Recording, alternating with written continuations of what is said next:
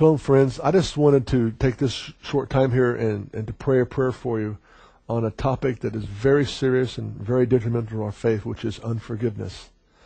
I was going to tell you my personal testimony. When I got born again, my parents kicked me out of the house. I could have had an opportunity for a lot of trials to become, make me bitter. And, but I, I refused to let people that, that persecuted me, especially my Jewish family and other work associates that criticized me and try to get under my skin. I, I refused to get malice or revengeful or full of unforgiveness. And I released them. Today my father was born again, my mother's born again. Uh, another man that came after me when I got born again, uh, God allowed me to pray for him to be raised from the dead, and he loves the Lord today. So there's something powerful about the prayer of forgiveness. In my own experience, I've had a lot of opportunities to have to forgive people. When I pastored in New York City, the rabbis converged on our church and really tried to uh, kill my wife one day, throw her in front of a bus on Kings Highway, and come after us. And God told me to pray for all those rabbis and those Hasidic Orthodox Jewish protesters. Pray that the Sauls become Paul. And that was that prayer of forgiveness that released great energy and great power into our ministry to later go to the false Messiah's headquarters and blow the shofar for judgment. And he died 60 seconds later. So forgiveness is a powerful, powerful tool. And I just wanted to pray that with you today that, you know, how can I forgive that person? How can I release that person that's hurt me? And I want you to look at forgiveness is the fragrance of the flower that clings to the heel that crushed it. Like there's a flower on the ground and a man walks by and with his heel he crushes that flower.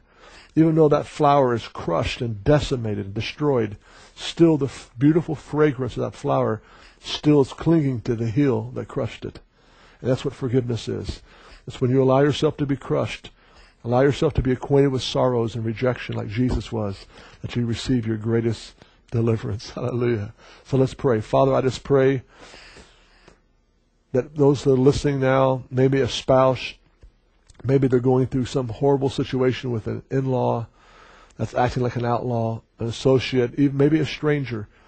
And that burning jealousy, that burning revenge is inside of them for malice and for, for vindication. Lord, I pray that my brothers and sisters will release, forgive, even as you have freely forgiven us. They would come into that place of peace and security. I thank you for healing coming in people's bodies as they forgive.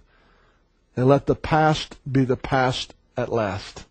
As they forgive and forget and quit rehearsing the past wounds and what people said, that the glory of God flows and brings healing to their bodies even now. Thank you for this, Father, in the name of Jesus. Brothers and sisters, the prayer of forgiveness, hallelujah, it is an awesome weapon against the enemy. Go ahead, go for it. You can forgive as He's freely forgiven us. Shalom.